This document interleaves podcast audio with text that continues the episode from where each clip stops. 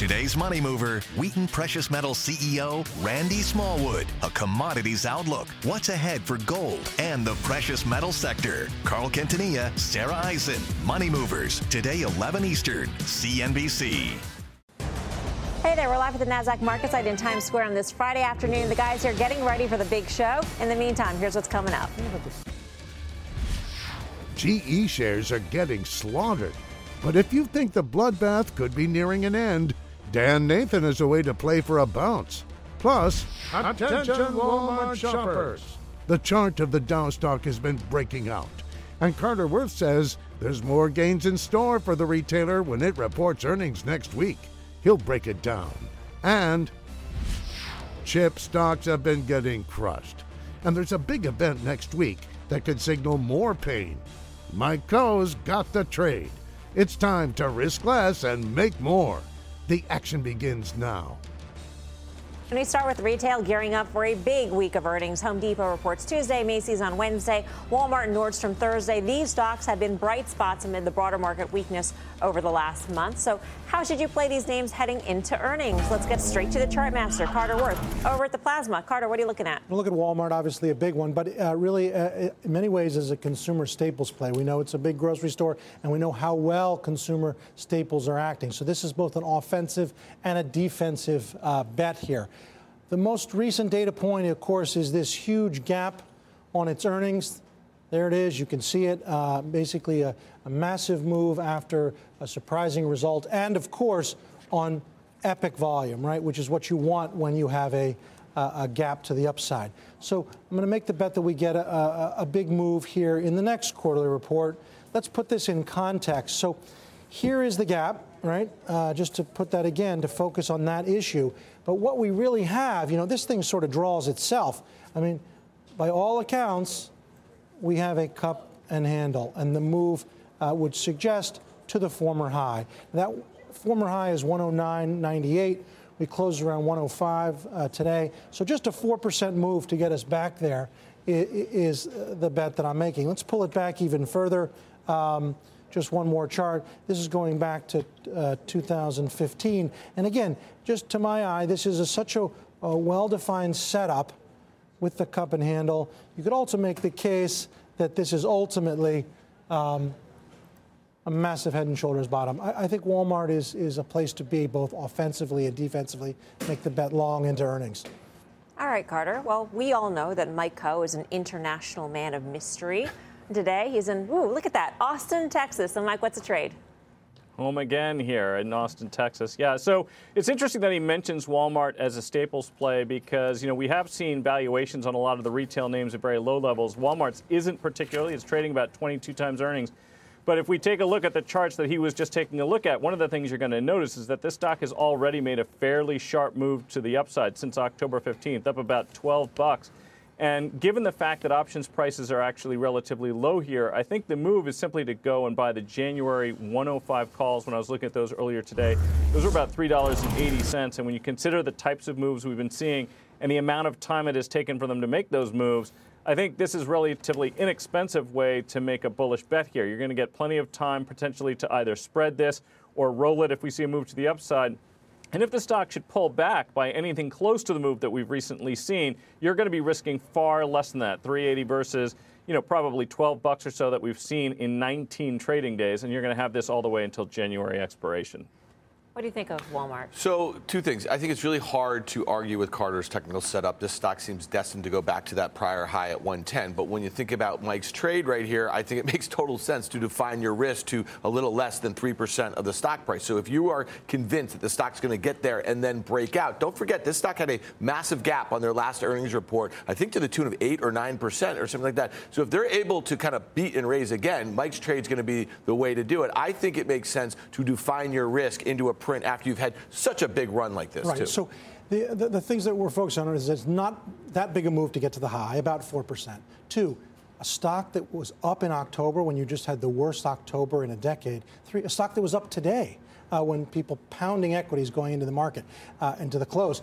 That's the kind of behavior of money that would argue that there's both people hiding for good reason. Right. Or there are plenty of people that have to be long. You know, that's the bulk of, of capital is fully invested at the mutual fund level uh, and at many uh, endowments and pension. And so they're making decisions here that would argue that this is a place that at least will hold up better, even if the whole thing were to turn down, meaning market and Walmart. Yeah.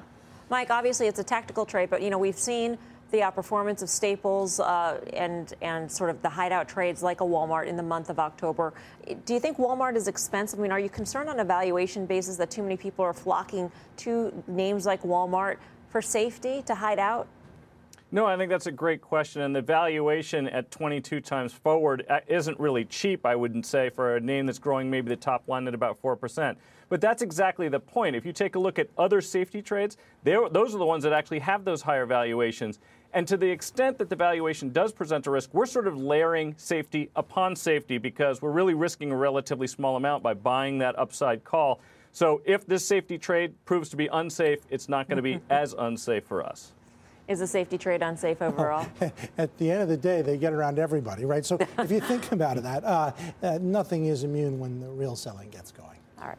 Well, from a bright spot in the market to a black hole, check out shares of General Electric. The stock getting shellacked today, falling 6% after JP Morgan lowered its price target on the industrial giant to $6 a share. That's down from 10. The stock is now down 50% this year and has shed more than half a trillion dollars since its all-time high back in 2000. If you think the worst could be over for now, well, Dan's got a way to play GE for a bounce. So Dan, Walk us through. So it's interesting, Mel. You said the stock was down 6% today. At one point, it was down almost 12%. So when you see that sort of intraday reversal, a little bit, it didn't close up. That would have been beautiful, especially after a 35% drop in just the last month. You know, you're starting to get a sense that things are getting a little panicky here. Mel said the stock's down 50% um, on the year, and the sentiment is just downright horrible. This JP Morgan analyst put a $6 price target on this stock. It closed, I think, yesterday at, at 910. And a big part of this call is that street consensus, Wall Street consensus, is still way too high. Everyone needs to come back to him. Look at how that stock had been banging around between 12 and 14 for the most part of the, you know this year, and then it just fell out of bed. That's a pretty interesting setup. And then I'll let you talk to this chart, Carter. It's a 20-year chart. It's not a log chart, but it's kind of the lines that a lot of people might see when they go back to the financial crisis. The last time this stock was a hat size, it did capitulate down near that $6 level, and it came back really quickly. And if you just look at that downtrend, you see that there's some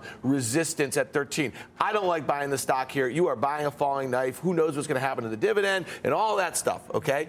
Consensus needs to come lower. The company needs to actually come clean on this With thing. With that said, with that said, I, I, you know, I'm looking at calls and call spreads out towards March. We know we're going to have a couple catalysts between now and then, and they look dollar cheap. So if you're willing to risk a certain amount of money, okay, that could go away if you just don't get it right, um, then this is the trade for you if you want to be contrarian here. So today the stock closed uh, just below 865. You could look out to March expiration. You could buy the March 10 13 call spread, paying 40 cents for that, buying one of the March 10 calls for 50 cents, selling one of the March 13 calls at 10 cents. That breaks even up at 1040. That's up you know 20 some percent from here but you can make up to 260 between 1040 and 13 a level where the stock was trading what uh, a couple weeks ago. I mean, three weeks ago or something like that. So the risk reward of this trade, you need a massive move. But when you get these downdrafts like that, sometimes you get those massive moves. That's right. Um, I mean, two things. Obviously, the all-time low, the financial crisis low. 66, wasn't well, it? no, the intraday like 572. Oh, 572. Right, that would be okay. the closing. And so the issue is we're getting very close to that uh, that reference point, and surely, at least hopefully it's not as bad for GE as, as, it was then when there was many people questioning GE Capital was going to pull the whole thing under. Um, but, but if we could go to that first chart that Dan had, uh, where it was trying to base and then actually capitulate it and uh, basically plunge at the bottom. I mean, you could just go back and look at the tape. I have sat here on this desk saying that this bottom looks like it's going to hold and turn. And in fact, after holding and holding and holding, this thing just absolutely collapsed. So uh, it, it, always a, is a testament to value investing is dangerous. That's why they have value traps. You you can try it and you can get trapped as, as I was trapped. So the question now is, is there an end in sight? At some point, the only reference point is that financial crisis 09 low, which is still considerably lower. The stock again, 860 or uh, thereabouts Sounds today. like you don't necessarily like. I mean, it, it, it's dangerous, uh, as we know. One look, month, look, you know, look, you know, what it bottomed no, on March no 4, 2009. A month later, was up 100 percent almost, right. or something like that. So this trade is really waiting for a washout and then a V so reversal. Let's go to Mike. Mike, what do you think? Which side? Whose well, side are you on? Yeah, well, I, am actually on both of their sides. I think GE has some serious, serious problems. This is a heavily indebted business, and you know it's interesting. You know, you get a new CEO, the stock saw a sharp pop off of that news, and then of course it sold off. And why did it do that? I think the reason is because people recognize when you have industrial companies like General Electric and they have fundamental problems, that doesn't get fixed with just replacing the guy who's in the corner office. So those problems are going to basically live with this company for a little bit of time. That said, consider the fact that you're risking 40 cents. And by the way, you know, I was thinking about this call spread because in these kinds of situations, you might ask yourself, well, why don't I just go out and buy that call? Selling a call for 10 cents. Well, let's remember what the price of the stock is. That's more than 1% of the current price of the stock. It's 20% of the value of this spread. This spread, if it did reach its maximum value, pays 6 to 1 you know, it is a risky thing to try to make a bullish bet on this company because I don't think its problems are over. But to the degree that you might be tempted to do that because you could see volatility with a balance sheet this leveraged, using options is the way to play it, and I like Dan's trade to do so. Yeah, and just a, a, fine point. The show's called Options Action, right? I'm not saying to buy the stock. I'm not pounding the table here. I like that potential six to one payout if you have a 50% rally in a stock that the sentiment is getting washed out. And listen, we have three and a half months for this thing to play out. So I like the risk reward, risking 40 to maybe make 260. All right. For everything options action, check out our website, optionsaction.cnbc.com. And while you're there, sign up for our newsletter. It's so good that Dan here cannot yes. put it down. It. So, what are you waiting for? Here's what's coming up next. Semis are getting smoked. And Mike Khouw and Carter Worth say they could be heading a lot lower. They've got the trade. Plus, calling all options action fans. Reach into your pocket, grab your phone, and tweet us your question at Options Action. If it's nice, we'll answer it on air when Options Action returns. Today's Money Mover, Wheaton Precious Metals CEO Randy Smallwood. A commodities outlook. What's ahead for gold and the precious metal sector? Carl Quintanilla, Sarah Eisen. Money Movers. Today, 11 Eastern. CNBC. Welcome back to Options Action. Semi is getting smacked again today, adding to the chip wreck over the last few months. Josh Lipton is in San Francisco with more on what's driving the sell off. Hi, Josh. Melissa Semis selling off here. Check out the SMH, finishing the day lower by about 2% and underperforming the broader tech sector all week. One member of that ETF, Skyworks, dragging down the space today. That stock getting shelled after investors were disappointed by the company's first quarter guidance, which missed analyst estimates. Now, part of the pressure there coming from weakness in high end smartphones. Apple and Samsung are customers there. This underscoring a key theme in that space. I checked in with B. Riley's Craig Ellis. Now, he emphasizes three broad challenges for semi investors and traders right now to keep front and center trade friction, smartphone demand, and memory chip pricing. He prefers companies that already reported, got the bad news out of the way, and delivered dividends, he says. Microchip and KLA fit the bill. Now, chip investors turn their attention to next Thursday when NVIDIA reports results. That stock down more than 20% in just the last month. Know this is an options show, Mel. So the implied move for NVIDIA is about 10% in either direction. So we could see another huge move next week. Back to you guys. Thanks for that, Josh, with the implied move. Josh Lipton in San Francisco. Well, as the semis get smoked, Carter sees even more downside ahead for one of the names. He's over at the plasma to break it down for us. Carter. Well, so this is the god of semis, right? You're talking about a stock, uh, best performing stock in the S&P, uh, one year, two year, three year, four year, five year, going into October, and then we have a plunge that is that is epic. Uh, the stock was 292. It prints 176 just a week and a half ago. That's a 39% decline, and then ricochets back to 220, and now is starting to falter again. But let's put in some lines and see if we can figure it out. So we have this sort of, well, call it the trend of the past year, year and a half. It's clearly a break. Let's put it in context of the longer term. This is now picking up the lows basically of its great ascent, and we come down and we hit that line. So one could say, well, why don't you think it bounced? The problem is it did bounce 176 to 220, a 25% move, as now is starting to hook down again. My bet is that actually we're going to fail here and unwind even further. Uh, not good action from such a great leader. So we're on that line. Again, the bet is that we're going to undercut the line. Uh, the group in general, we know, peaked before tech. At tech peaked in many ways relative to the market in June as a sector. It's just not a good setup. And so I would just stare at these numbers. The peak in the market, the, the, the trough of October 29th before this ricochet occurred. Uh, S&P 11.2, the Russell a little bit more, small cap, the tech sector a little more, the Nasdaq 100, the semis more, and then the king. Uh, if you can drop 40%, ricochet back 25, and then start to total, you can certainly go lower. Um, there is no valuation to discuss. Uh, when you can uh, surge, plunge, surge, plunge, it's in the hands of the algos, in the hands of the chartists. It has nothing to do with valuation at all, uh, but I would be careful. All right, thanks, Carter. So, Mike, what do you do? I, think the way to play this is with a put spread. You know, Carter just said it. This stock is extremely volatile. We've seen some wild swings. Buying it or shorting it, you're taking essentially unlimited risk either way. So you definitely want to use an options trade here. The thing is, of course, as Josh pointed out, it's implying a move of about 10%. That's more than it normally implies. And another way to think about that is options are expensive. So is there a way that we could actually press a bearish bet here but risk considerably less. I think there is. I was looking out to January. You could buy the 200 160 put spread, spending 15 bucks for those 200 puts, selling the other ones for four bucks. Net net, you're spending $11. That's just a little bit over 25% of the distance between the strikes. We're looking for a move to fresh lows here. I would just quickly point out too. You know, you would look at the valuation. You'd say 24 times earnings for a company that's been growing as fast as this one has been doesn't look particularly expensive. But take a look at what happened to AMD. AMD is actually down more than this one is recent peak to trough. Off of their earnings, it moved about 15% to the downside. And clearly, I think what investors are waiting for is, you know, is this prolonged growth story, the tailwind of GPUs and AI, going to hold up? And technically, it doesn't look like they think it will. Dan, what do you think? So interestingly, the, the trade you're you're really targeting a move all the way to the downside of 160. Now, obviously, you're not saying that's where it's going to go, but that stock was just trading at 180 a, a couple weeks ago. And when you think about a 40% peak to trough decline for a stock that had a 150 billion dollar market cap just a month ago, um, it's pretty crazy. I will say though, Carter, the charts are horrible. Um, if the stock were to go down, go back towards those levels, and the uh, 2019 estimates don't come down meaningful, it's a cheap stock when you think you about where they're exposed. There, right? That's yeah. that 176 level. But just to think of that kind of sell-off, it yeah. just puts the whole notion of what something's worth in question. It was worth 292, then it was worth 176.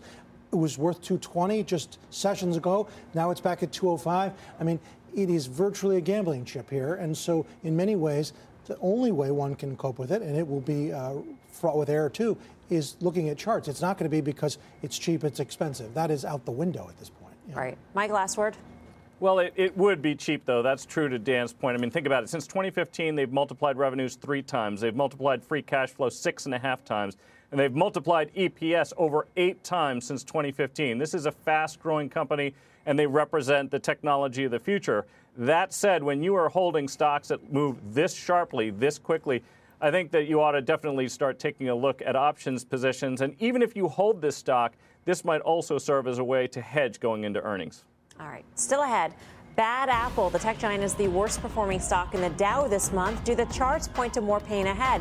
We'll explain. Plus, got a question for one of the traders. Send us a tweet to add options action. We might read it later in the show. We're live at the NASDAQ in Times Square. More options action coming right up. Today's Money Mover, Wheaton Precious Metals CEO Randy Smallwood. A commodities outlook, what's ahead for gold and the precious metal sector. Carl Quintanilla, Sarah Eisen. Money Movers, today 11 Eastern, CNBC. Welcome back to Options Action. It's time to take a look back at some of our open trades. Last week, Dan said Chinese stocks are bracing for more pain.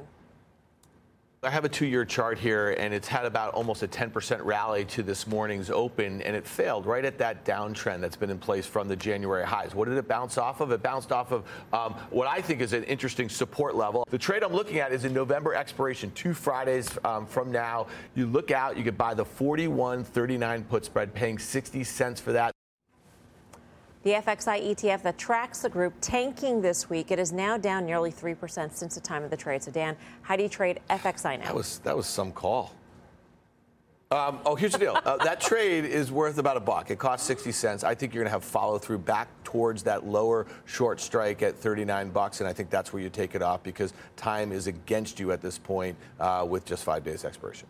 All right. Well, last month, Mike and Carter said Apple was set to shine on its earnings. This is relative performance to the S&P. It peaked as far back as 2014, and just now is Apple actually starting to outperform the market, of which it is the biggest component. We think that's a positive, and we're going to make the bet that Apple's going to be okay uh, post earnings. I'm selling the 195 puts at 350, buying the 220 calls, paying 1050, and then selling the 240 calls against it at three bucks. The tech giant falling on the back of its results and now down nearly 6% since the time of the trade. So, Mike, what are you doing with Apple here? You know, I think we called this one wrong. That's my take. I definitely want to hear what Carter's got to say. But you know, the stock's down 18 bucks since we put that trade on. This trade's down about five bucks. I think my inclination is just to take my punishment and move on. Carter, what do you see it was, for the stock? It, was, it wasn't a little bit of punishment. I mean, this was murder, right? So, uh, doing the stock doing exactly the opposite of what we were playing for. And sometimes your first loss, your best loss. Just walk away. But what does the chart look like now? Well, uh, you, you have a sell-off to a level of support. It bounced a little bit. It's trying to fight, but the truth is, it's lost. The opportunity was prospectively for a bounce in earnings. That's come and gone. Now it's a sort of dull. So no, Just, no man's land. I think it fills in that earnings gap from August 1st, and that's back right. towards 190. All right. Up next, tweets and final call. Today's Money Mover, Wheaton Precious Metals CEO Randy Smallwood. A commodities outlook, what's ahead for gold and the precious metal sector. Carl Quintanilla, Sarah Eisen. Money Movers, today 11 Eastern, CNBC.